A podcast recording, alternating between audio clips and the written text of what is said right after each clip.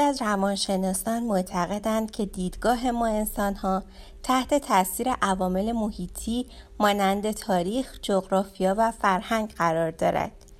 برای مثال یک مطالعه نشان داد که افرادی که در جزیره هوکایدو ژاپن زندگی می کنند نسبت به افرادی که در جزیره هونشو زندگی می کنند بیشتر فردگرا، مغرورتر، جاه طلبتر و کمتر وابسته به دیگران هستند.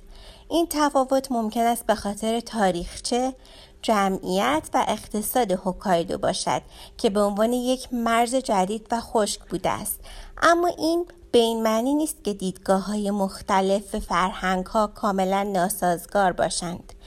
برخی از عناصر تجربه انسانی مانند خانوادگی بودن، سوگواری، تولد، همدلی، ترس، خوششانسی، نیازهای بیولوژیک و غیره در بین فرهنگ‌های مختلف شباهت‌های زیادی دارند.